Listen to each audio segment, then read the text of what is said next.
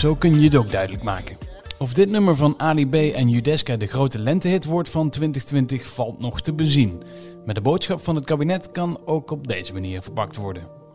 Prins Charles is ook geveld door het coronavirus. De RIVM laat voorzichtig een positief geluid horen, maar waarschuwt tegelijk dat het virus nu ook in het rioolwater aangetroffen is.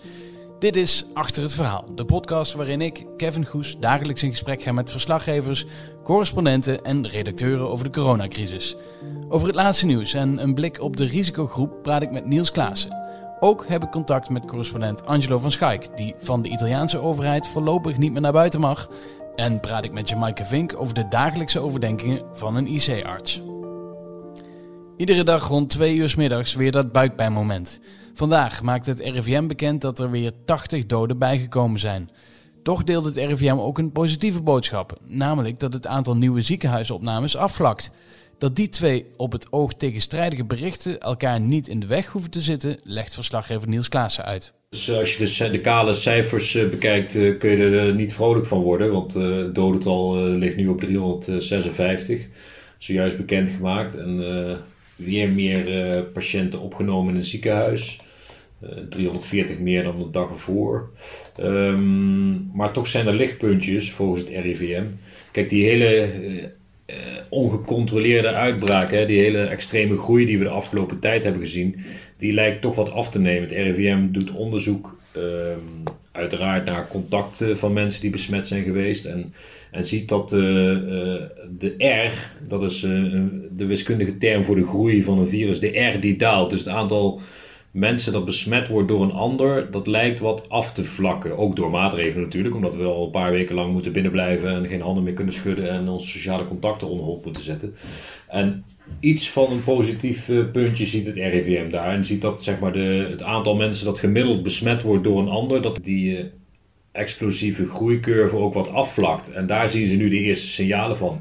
En nee, dan zie je dus nog niet morgen uh, lager sterfteaantal. En nee, dan zie je dus morgen niet minder mensen in een ziekenhuis. Maar je ziet aan het, aan het beginstadium van de besmetting, het aantal mensen dat geïnfecteerd wordt, zie je een afvlakking. En dan zie je eigenlijk pas over weken, moet je concluderen, ook een positieve uitkomst in, in sterfte en, uh, en, en, en ziekenhuisopname. Want dat loopt natuurlijk achter. Het is niet zo dat je vandaag besmet raakt en morgen overlijdt. Ja, dat, uh, dus het is nog even afwachten. Maar ja, het RIVM kan natuurlijk veel, be veel beter vooruitkijken dan wij hè, op, op dit vlak. Ja, als iemand een glazen bol heeft momenteel uh, als het gaat over coronavirus, dan is het het RIVM. Al, uh, al hebben zij natuurlijk ook geen grip op de hele uitbraak, want lang niet iedereen wordt getest. En we weten dus niet exact hoe groot de populatie is. We weten niet exact hoe besmettelijk het virus is, hoeveel mensen besmet raken. We weten niet exact Um, ja, hoeveel mensen ermee rondlopen met heel milde klachten. Dat zou kunnen helpen uiteindelijk, gek genoeg. Dus uh, nou, we weten nog veel niet, maar, uh, maar ja, het is toch zijn hoopgevende berichten in, in, deze bange dagen. Door de grote aantallen die er nu uh, in ziekenhuizen liggen en die besmet zijn, hè, die, die positief bevonden zijn, kun je ook al een beetje zien wie nou het te maken krijgt met, met het coronavirus. En dat heb jij geprobeerd om dat in, in kaart te brengen. Waar ben je achter gekomen? Ja, nou, het is zo dat we uit China en Italië natuurlijk al wat data hadden. En cijfers en, en aantallen in leeftijdscategorie en mensen die al wat onderleden hebben. Wat je eigenlijk ziet is dat, ja, het klinkt misschien wat makkelijk, maar hoe ouder en hoe kwetsbaarder, hoe, hoe groter je risico loopt om echt flink ziek te worden van het coronavirus.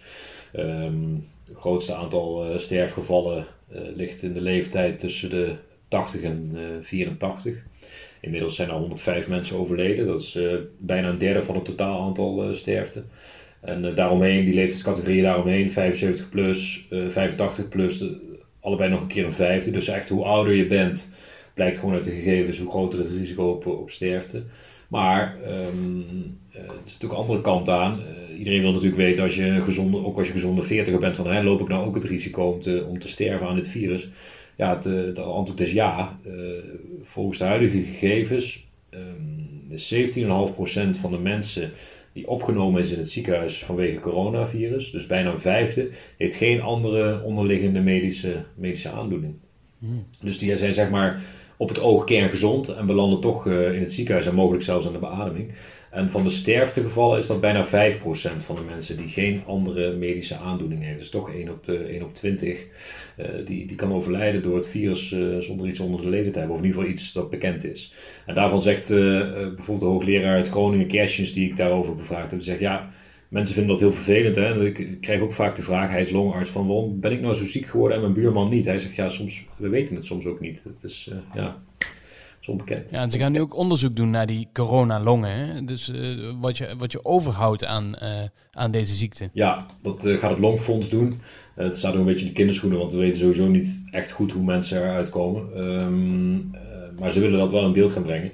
Ze noemen dat de nieuwe longziekte, noemen ze nu Corona Obstructive Lung Disease, COLD.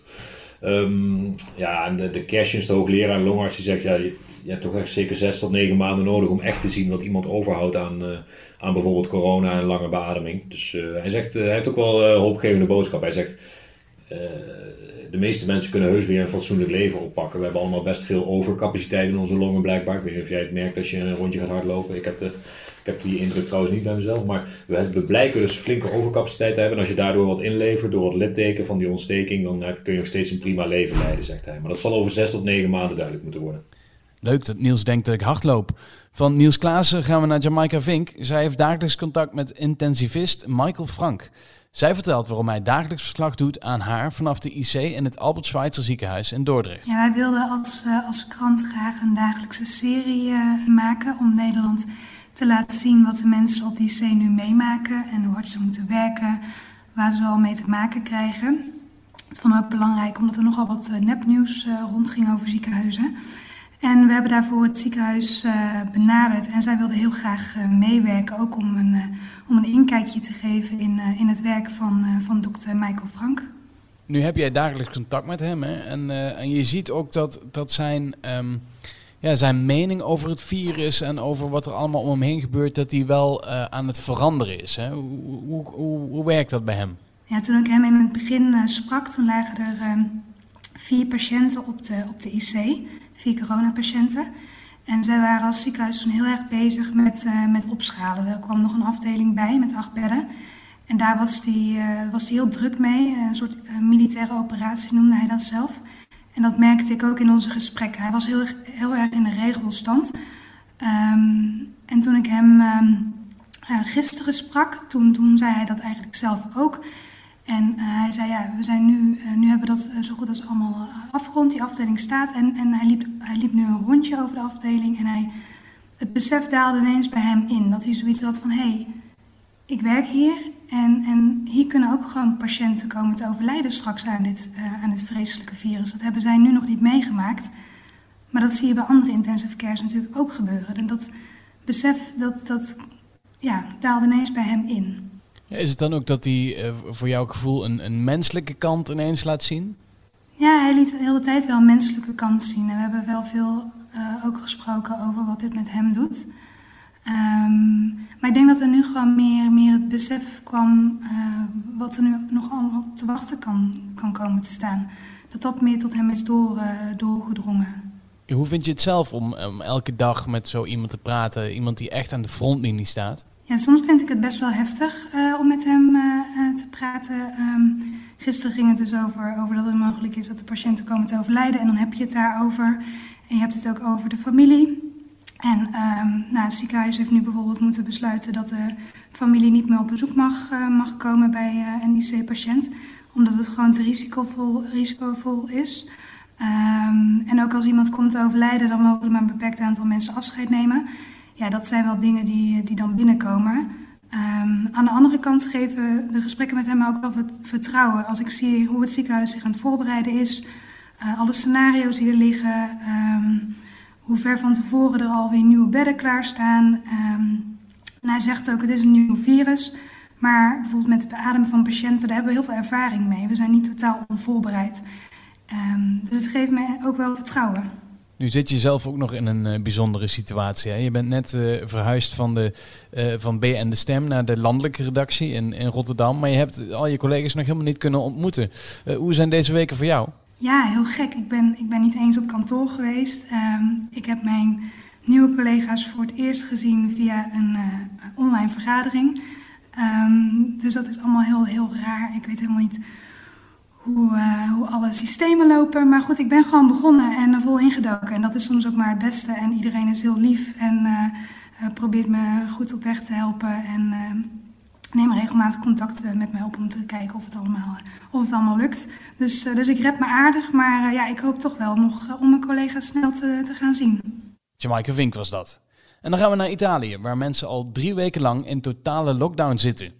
En dat werken thuis soms niet helemaal goed te combineren is, hoor je als correspondent Angelo van Schaik even een plekje in zijn huis opgezocht heeft om met mij te bellen.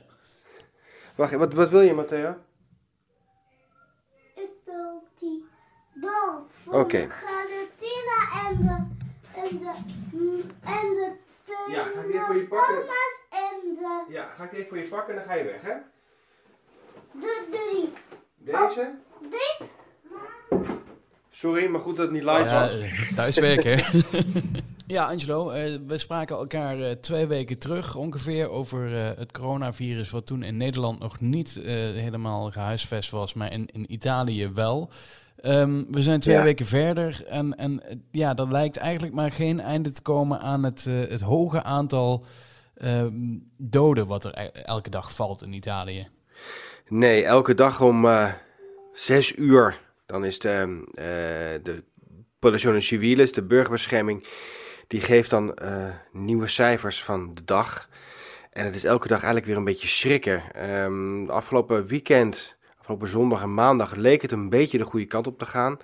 Nog maar, dat zeg, dat zeg ik tussen aanhalingstekens, nog maar 600 doden maandag. Um, dat leek nou, minder dan uh, zaterdag, toen was het bijna 800.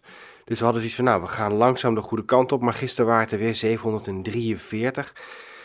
Dus ja, uh, het is een beetje moedeloos van te worden. We zitten inmiddels al um, ruim twee weken binnen. Maar het, het is nog steeds... Nog steeds zijn er heel veel doden. Het aantal besmettingen loopt wel langzaam terug. Uh, althans, nou, de stijging in het aantal besmettingen uh, loopt langzaam terug, dat moet ik zeggen. Uh, dus in die zin zit er wel een soort van verbetering in. Maar de tunnel is nog heel lang en heel donker. En pas heel in de verte zien we een klein klein beetje licht. Dus uh, het duurt nog even, vrees ik. Ja, jij sprak uh, twee weken terug ook over uh, het naar buiten gaan. Hè? Je reed nog op je scootertje door Rome heen. Dat was toen al ja. angstvallig stil en leeg. hoe ligt Rome er nu bij? Ik denk dat er nu helemaal niemand meer is. je mag in principe helemaal de straat niet meer op. Um, je moet een formulier ondertekenen waarop staat waarom je de straat op gaat. En dat wordt ook uh, strikt gecontroleerd door de politie. Ik ben zelf niet zoveel de straat op geweest, maar ik weet dat er mensen zijn, dat er roadblocks zijn, dat de politie je ook echt aanhoudt en controleert uh, uh, waar je heen gaat. Als je um, positief bevonden bent op het coronavirus en je gaat toch naar buiten, dan riskeer je zelfs een gevangenisstraf wegens het, wegens het in gevaar brengen van de, gevolgs, van de volksgezondheid. Dus um, ik, ik, ben altijd niet meer buiten geweest. Ik ben ook op dit moment uh, in quarantaine. Want ik heb gisteren de corona hotline gebeld. En aangegeven uh, dat ik wat klachten had. En nou ben ik er niet van overtuigd dat het ook echt corona is. Maar uh, er is mij verstaan te geven dat ik de deur niet meer uit mag de komende weken. Dus ik ben nu ook zeg maar, geregistreerd. Dus ik mag de deur niet uit en dat zal ik ook voorlopig niet doen. Dus ik weet niet precies wat zich daar buiten af uh, speelt. Het lijkt me heel lastig voor een correspondent dat je gewoon nu echt binnen zit. En, en ook volgens mij heb je te horen gekregen dat je twee weken niet naar buiten mag, toch? Dat klopt, ja, dat klopt. Ik mag absoluut niet naar buiten. Sterker nog, ik zou me eigenlijk zelfs moeten afzonderen van mijn gezinsleden. Nou heb ik uh, helaas niet de beschikking over een villa met een tuinhuis en een enorme tuin. Dus uh, dat is vrij lastig. um, Uh, maar inderdaad, ik mag dus na twee weken absoluut de deur niet uit. Dus je probeert zoveel mogelijk je werk te doen via ja, internet, via uh, Skype. Je probeert mensen telefonisch te spreken te krijgen. Maar ideaal is natuurlijk anders. Uh, nou ja, voor de radio en voor de krant gaat het dan nog. Maar televisie maken wordt natuurlijk helemaal ingewikkeld vanuit je huis. vanuit je huis. Dus nee, het werk wordt er niet makkelijker op. Um, maar ik denk dat dat op dit moment ook voor wat mindere zorg is. Ik denk dat het vooral belangrijk is dat we gezond blijven totdat deze storm overgewaaid is. En hoe lang die storm nog woedt, we weten het niet. Ik hoorde zelfs mensen al zeggen: dit is een soort van natuurramp die zich heel langzaam voltrekt. Een aardbeving die drie maanden duurt of vier maanden duurt. Ja, ik hoorde net trouwens al even jou, uh, jouw zoon uh, binnenkomen. Hè. Het, is natuurlijk wel lastig om, om ook op deze manier al wekenlang uh, met iedereen hutje-mutje in, in huis te zitten. Ja, toen ik hier vijf jaar geleden dit, dit, appartement betrok, dacht ik: Goh, wat een fijn ruim appartement. 80 vierkante meter met een mooi dakterras en twee balkons. En... Maar het is gewoon veel te klein. Ik heb vier van dit soort appartementen nodig, ieder, ieder voor zich, zullen we maar zeggen. Uh, want die kinderen kunnen ook niet de deur uit. Die zitten ook al drie weken, drie weken, 21 dagen binnen. Die hebben uh, hun vriendjes al niet meer gezien. Die kunnen hun energie niet kwijt, behalve op het dakterras of op elkaar. Dus, um, ja, want ik heb twee zoontjes. Uh, dus het is, ja, voor iedereen zwaar. Maar ik denk voor die kinderen nog veel meer. Wij kunnen ons het nog beredeneren waarom het moet. Maar mijn zoontje riep gisteren al, ik wil naar buiten, ik wil naar buiten, ik wil naar buiten. Ja, jochie, dat kan nu even niet.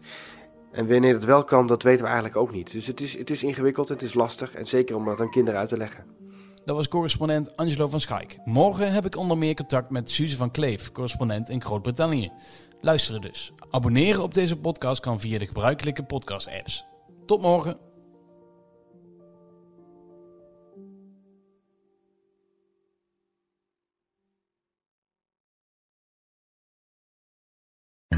Wereldnieuws gaat ons allemaal aan.